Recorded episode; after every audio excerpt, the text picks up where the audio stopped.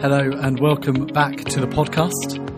This week I'm going to be playing you a sermon I recently gave on Matthew chapter five verses thirteen to twenty. Now this is a passage that is part of Jesus' Sermon on the Mount, a passage that talks all about how disciples of Jesus are to live.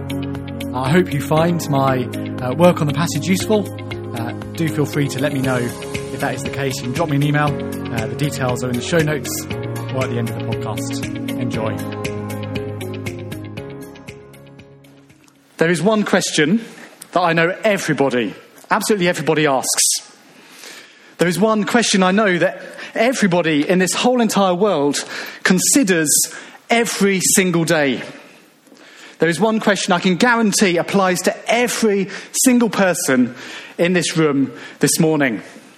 And that question is this: how shall I live? How shall we live? You see, each and every day we make decisions, we make choices. How am I going to live my life? Uh, from the smallest of choices, uh, tea or coffee in the morning, I mean, that's a simple one, isn't it? Who'd have the tea? Uh, to the bigger ones, how should I react to what happened to me yesterday? We all are regularly asking ourselves, how shall I live? Now, if you're joining us at Christchurch this week, it's great to have you with us. We're looking at Jesus' Sermon on the Mount over these next few weeks. And in this sermon, Jesus is laying out for us the best way to live, uh, the best path of life, the way to be your most human, the way to be truly human. And this morning, he's going to begin to answer the question of how should we live? See, our passage this morning, it's still an introduction. It is still an introduction to many of the things Jesus is going to go on to say. It might be that as we look at the passage this morning, you want to hear more. And like a good introduction, that's the point. See, a follower of Jesus is someone who wants to know more. A follower of Jesus is someone who wants to continue finding out more. And let me tell you, Matthew's gospel doesn't disappoint. If you're here this morning and you wouldn't call yourself a Christian, or as Matthew would put it, you wouldn't call yourself a disciple, a follower of Jesus, it is great to have you with us. Have a look at what Jesus says here to his followers. See how fantastic it is, how engaging it is. And take what Jesus says here as an invitation to come closer, to hear more. And if you are here this morning and you are on the road of following, then hear these words and see what we are called to be. See how we should live as we follow Jesus. Because Jesus is speaking to his disciples here. Uh, go all the way back up to verse one, chapter five, verse one. You can see it there. Now, when Jesus saw the crowds, he went up on a mountainside and sat down. His disciples came to him, and he began to teach them. Jesus is teaching those who have changed their minds and followed him. Those who realise that God's kingdom is near and that they live in the shadow of death. They are the people who've seen the light. They have seen Jesus walking in their midst, and they're now following him. And when we put it that way, we should realise that these words are addressed to all disciples throughout time. They're addressed to disciples today as well. You. You, if you're following Jesus today, are being spoken to through these words. You are the salt of the earth. You are the light of the world.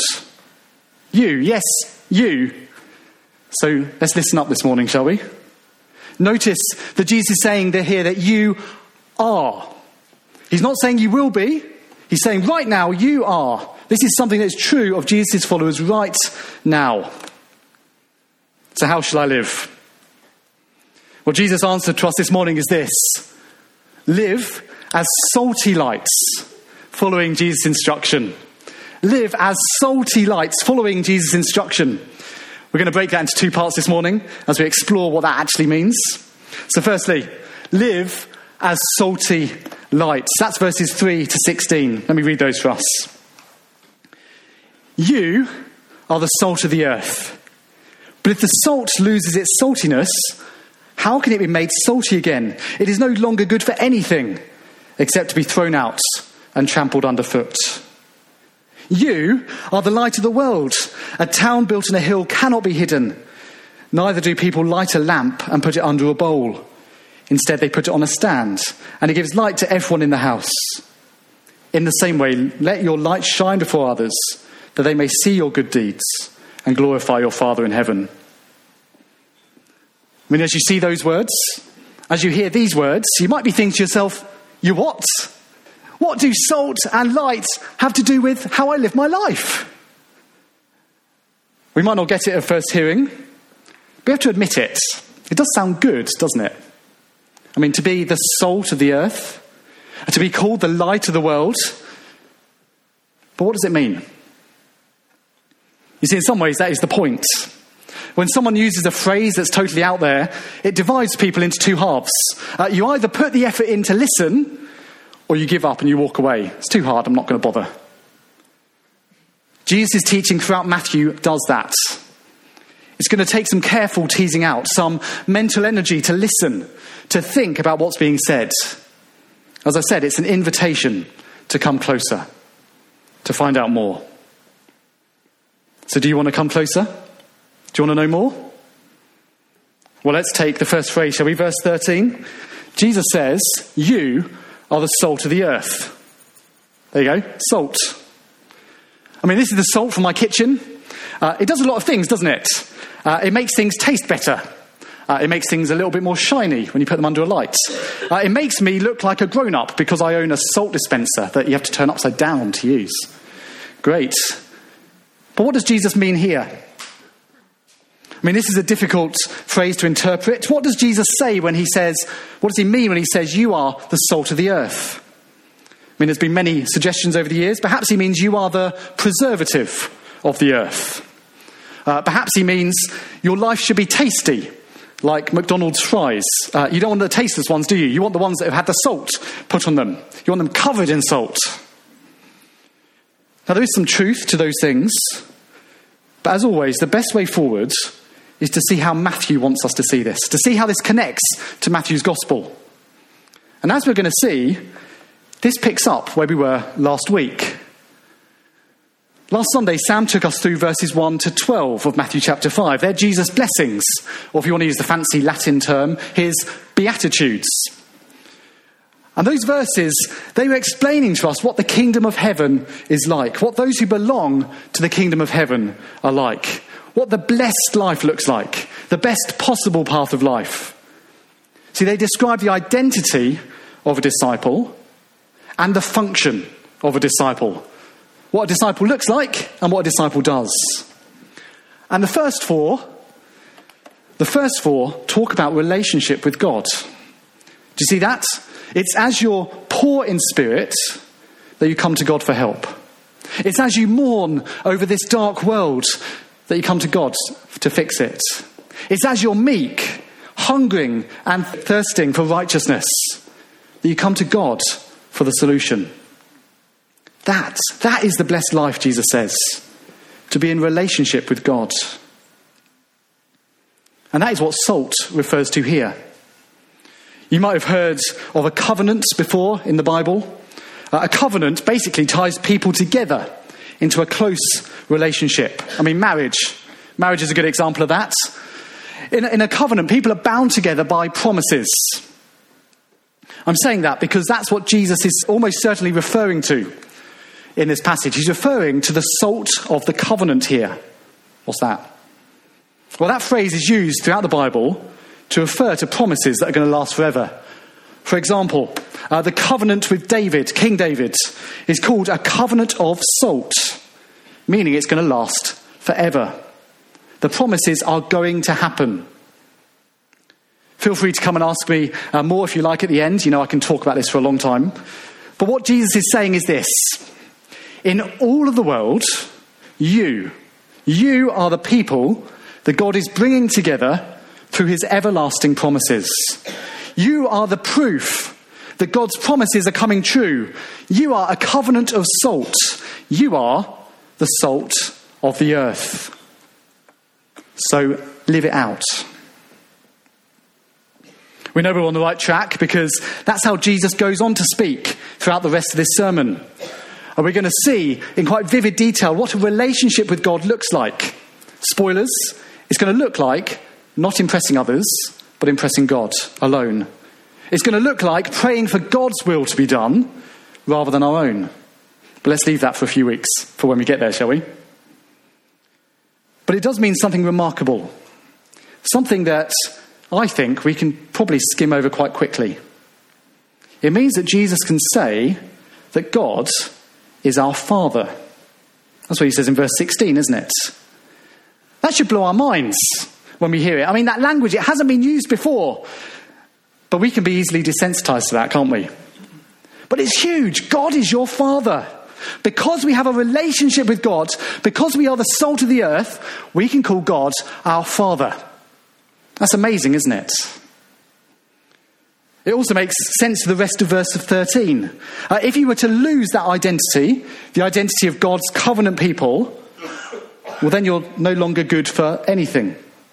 Jesus says we'd be like salt that has lost its saltiness. I mean, that's a contradiction, isn't it? That's absurd. Saltless salt. It might help you to know that in Jesus' day, you got salt by scraping it from a salt pan. Uh, as you did that, you'd get a mixture of the chemical salt along with other impurities as well.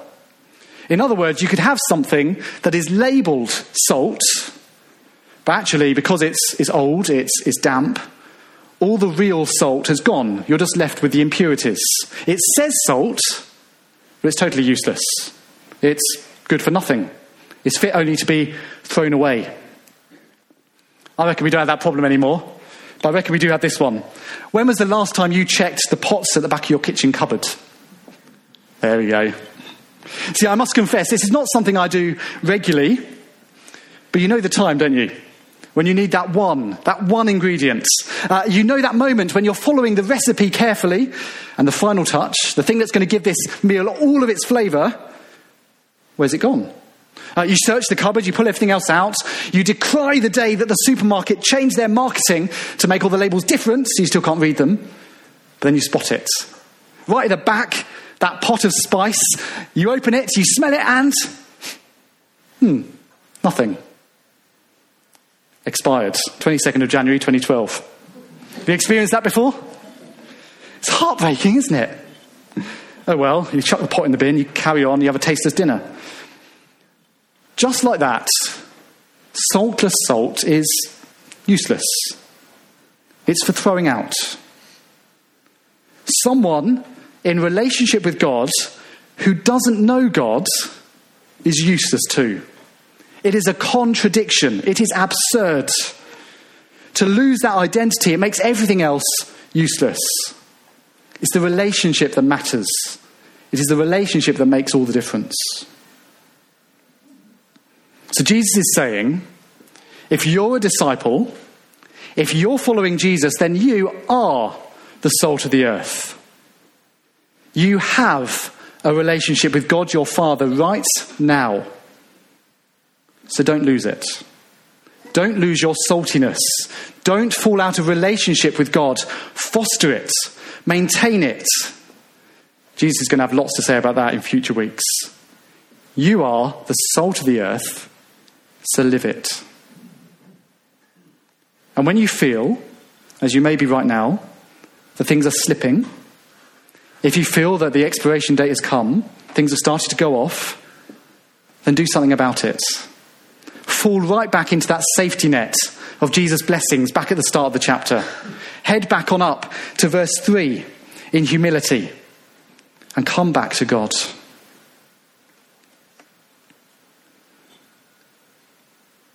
Let's look at the second statement, shall we, that Jesus makes. This one's a bit simpler, don't worry. You are the light of the world.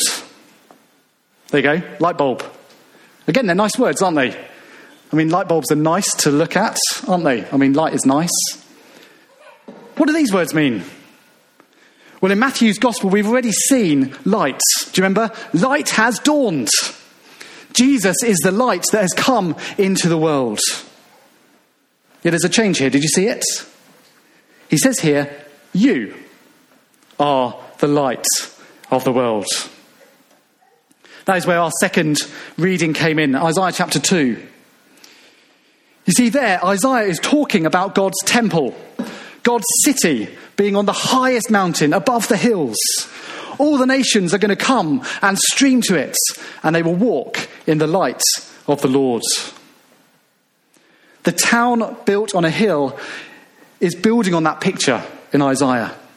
And that light that has come is the Lord Jesus. But now that light is to go out into the world through his disciples. We saw a few weeks ago Jesus' light causing many to gather round him like moths to a lamp. And that's what Jesus is saying will be the task of his disciples. Uh, they will be fishers of men. They will make disciples of all nations. They will be light to the world. Remember, Jesus has been described as the light. And as people come into line with Jesus, they join in with that task. Just imagine for a moment, weird hobbies you may have, just imagine you went through your whole house turning on all the lights. You wouldn't do that now, would you, with the energy crisis? But imagine you did, and then you went and you painted over them with the darkest paints you could get your hands on. It'd be pointless, wouldn't it? It'd be a really silly thing to do. Don't do it this afternoon. The purpose of light, well, it's to light, isn't it? It's, it's not to be hidden away. And the purpose of Jesus' disciples is to shine that light into the world around them. Remember, Matthew's already said the world is dark, but light has dawned. And now Jesus' followers are meant to take that light out into the world. You are the light of the world, so show it.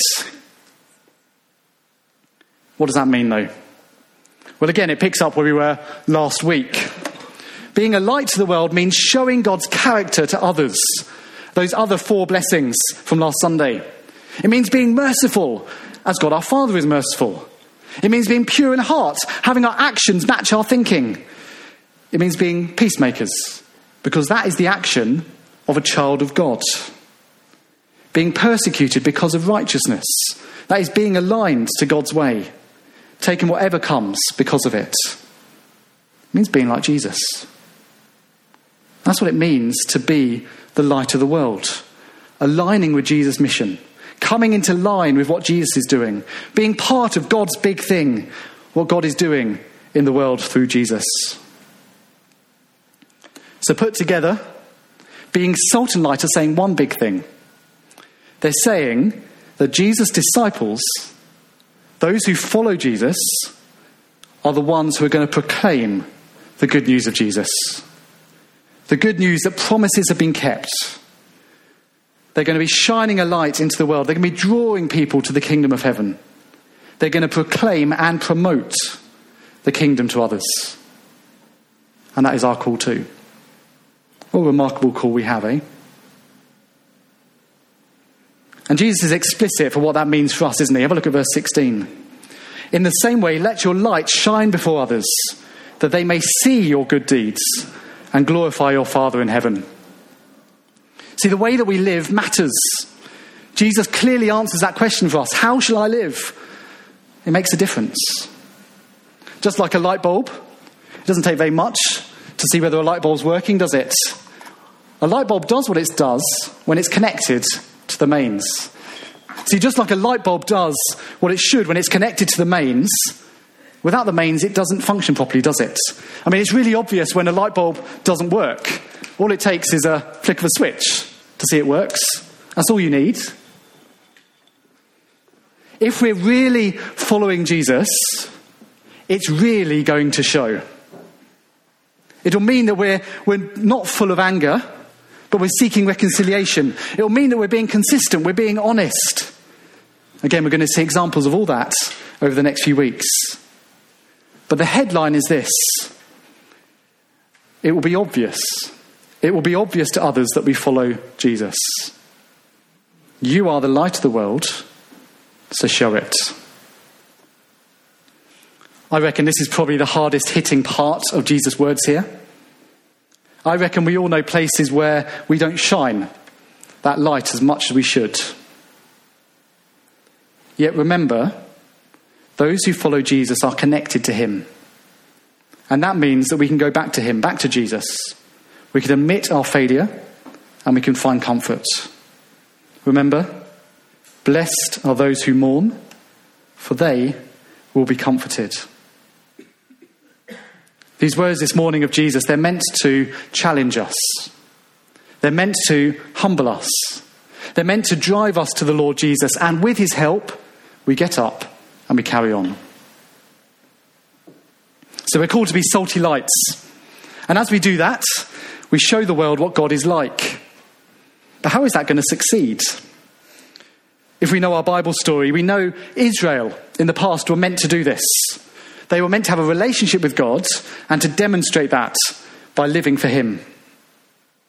But it doesn't work out. It didn't work out. They were called to do these things here, but it simply didn't happen. How can Jesus be sure it's going to work this time around? Well, that's where our second and our final point this morning comes in, verses seventeen to twenty. Live lives following Jesus' teaching. Live lives following Jesus' teaching. Now, loads could be said here, but the big thing in this section, the big thing is, Jesus says, listen to him. If you listen to Jesus, you're on the right path of life. It might appear that Jesus is going to do something totally radical here. Uh, that plan with Israel, it went so poorly, God's changed his mind, he's gone for plan B.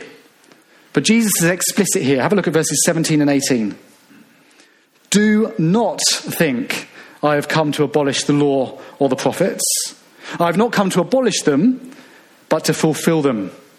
For truly I tell you, until heaven and earth disappear, not the smallest letter, not the least stroke of a pen, by any means will disappear from the law until everything is accomplished. I mean, it's clear, isn't it? Do you see it? Jesus hasn't come to abolish the law and the prophets. Now, when Jesus says the law and the prophets, he's talking about the Old Testament. Uh, saying the law and the prophets is a quickhand for summarising the whole first part of our Bibles. And Jesus is saying this. He's saying, I've not come to throw that away, but instead, I've come to fulfil it. As we've worked our way through Matthew's Gospel so far, we've seen this word fulfil come up a few times. And each time Jesus has said it, he's been making a point. He's saying that he is bringing about the goal of what was said before. Uh, you can think of it like this. I have here a pot of salt and a light bulb. They're nice to look at, aren't they? But they're not doing what they were designed to do. Take my salt pot. Uh, the salt pot is waiting.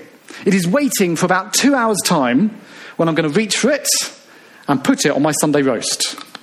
You could say my salt pot has unrealised potential. There is something it is ready to be used for, something it's been made to do, but it isn't doing it yet. Or take my light bulb. It takes a great job of being an illustration of light for a sermon, but that is not its goal, is it? It currently stands unfulfilled. It is only as I plug it into a light socket and turn that light on that it fulfills its task. I mean, the man- manufacturers have promised it can do a lot. The power of an old sixty-watt bulb, apparently. But in my hands, it's not keeping its promise, is it? Just like that, Jesus says, I have come to fulfill the law and the prophets. See, the law, it had potential. As Moses instructed God's people, there was potential for something amazing. Potential for God to be with his people and the whole world to be brought to know the one true God. Yet that potential never happened, did it? It was never realised, never fulfilled. And likewise, the prophets, they spoke of the day when God's temple would be established and all the nations would stream to it. People would come and say, come, let us go to the mountain of the Lord. Let him teach us his ways. We saw that in Isaiah chapter two. But that hadn't happened yet either. There were promises that still needed to be kept, promises that needed to be fulfilled. And that's what Jesus is saying here. He's saying the time has now come. These things are now, now going to happen. But how? Well, verses nineteen to twenty, the answer. Jesus says they're going to happen as disciples follow his teaching, as they pay attention to his teaching, as they do what he says. Verses nineteen and twenty. Therefore, anyone who sets aside one of the least of these commands and teaches others accordingly will be called least in the kingdom of heaven. But whoever practices and teaches these commands will be called great in the kingdom of heaven. For I tell you that unless your righteousness surpasses that of the Pharisees and the teachers of the law, you will certainly not enter the kingdom of heaven. I mean, those verses might appear scary. They might seem like there's an impossible bar that has to be met. Let me just point out two things. They're going to change your mind on that. Firstly, Jesus is saying these commands matter. It's important we know what those commands are. These are the commands that Jesus is going to fulfill and teach. That's the context. That's where we've just been. And that means something, doesn't it? It means that those commands are the ones that rely on Jesus, relying on who Jesus is and what Jesus has come to do. It means those commands involve trusting Jesus. Those commands, just like my light bulb down there, are brought about when they're plugged into the mains. These commands are brought about as we're connected to Jesus. First thing. Second thing, verse twenty. Your righteousness must surpass that of the Pharisees and the teachers of the law. When Matthew uses the word righteousness, he's meaning being aligned with God's will. Uh, we saw that with Joseph at Christmas, Matthew chapter one. We saw that with Jesus, Matthew chapter three. We saw it last week, verse ten. Those who follow Jesus are righteous. If you follow Jesus, then your righteousness is already going to surpass that of the Pharisees and the teachers of the law automatically. In fact, if not, something's gone horribly wrong. Think about it. If righteousness comes from being aligned with God's will, and if God's will, we've seen in Matthew, is for Jesus to save his people from their sins, then being on board with that, trusting Jesus alone to save you from your sins, puts your righteousness above the Pharisees straight away. You see, the Pharisees are like my little girls. Don't take that too far. My little girls love to dress up. They love to pretend to be Disney princesses. Well, the Pharisees, they like to pretend too. They like to pretend they're righteous. Uh, in Matthew twenty-three, Jesus says this, "The teachers of the law and the Pharisees sit in Moses' seat, so be careful to do everything they tell you, but do not do what they do, for they do not practice what they preach." You see, the Pharisees, they, they play act. They dress up. They pretend. They don't practice what they preach. In fact, the Pharisees, they do not like Jesus. And the Pharisees, they say openly, we do not need Jesus. They are not aligning with God's will. In fact, they're doing the complete opposite, aren't they? They are rejecting God's will. They're rejecting Jesus. So to have righteousness that surpasses the Pharisees, it's not really that hard at all. If you're following Jesus, then you meet that standard already. I hope that's helped us to see what Jesus is saying here.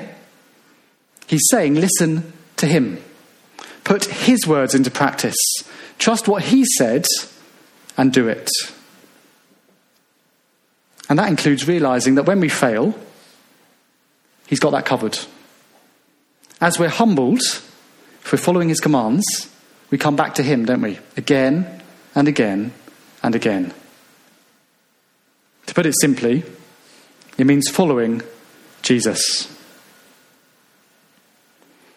You see, in these eight verses, Jesus has laid out for us in broad strokes how a disciple should live.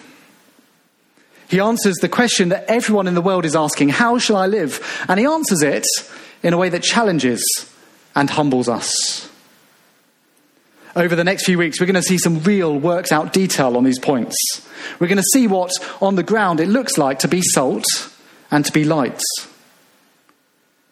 But as we finish, I want to invite us, invite all of us here to really grapple with these words here. You see, over these next few weeks, we're going to have to wrestle, wrestle with what Jesus is saying. And so it is so, so important that we see here, right here, that in Jesus, everything you need to live the way God wants you to live is found in Jesus. In Jesus, there is everything you need to be blessed. In everything, uh, in Jesus, there is everything you need to be on the best path of life. So why would you want to look elsewhere? As we think these things over, they're meant to challenge us. They're meant to make us go deeper. They're meant to make us reassess our choices in life. And they're meant to humble us. We have all of this only because of Jesus. If you're thinking this morning that you don't live up to Jesus' words here, great. That is a good thing to be feeling. In fact, none of us live up to this perfectly. But if we're doing as Jesus says here, then we'll hear what Jesus says and we will come to him. Because blessed are the poor in spirit, for theirs is the kingdom of God. Hear what Jesus says of his disciples. If that's you this morning, hear what Jesus says about you. You are the salt of the earth. You are the light of the world. So let's pray that we would live that out in our lives, shall we? Let's pray.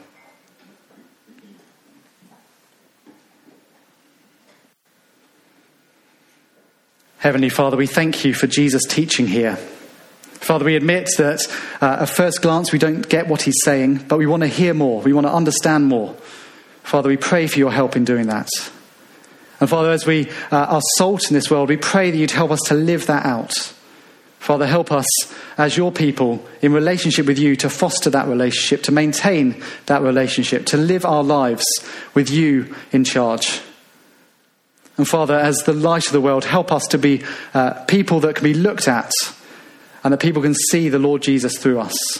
Father, we pray that as we go out into the world, we would show that your promises have come true and speak and act in light of that.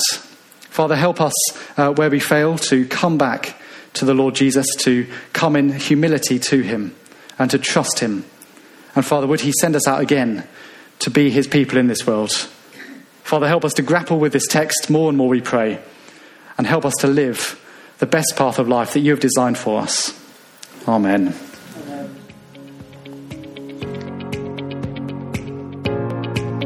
Thank you so much for listening. Any feedback or questions can be sent to podcast at david dash couch dot com, and I'll catch you again next time.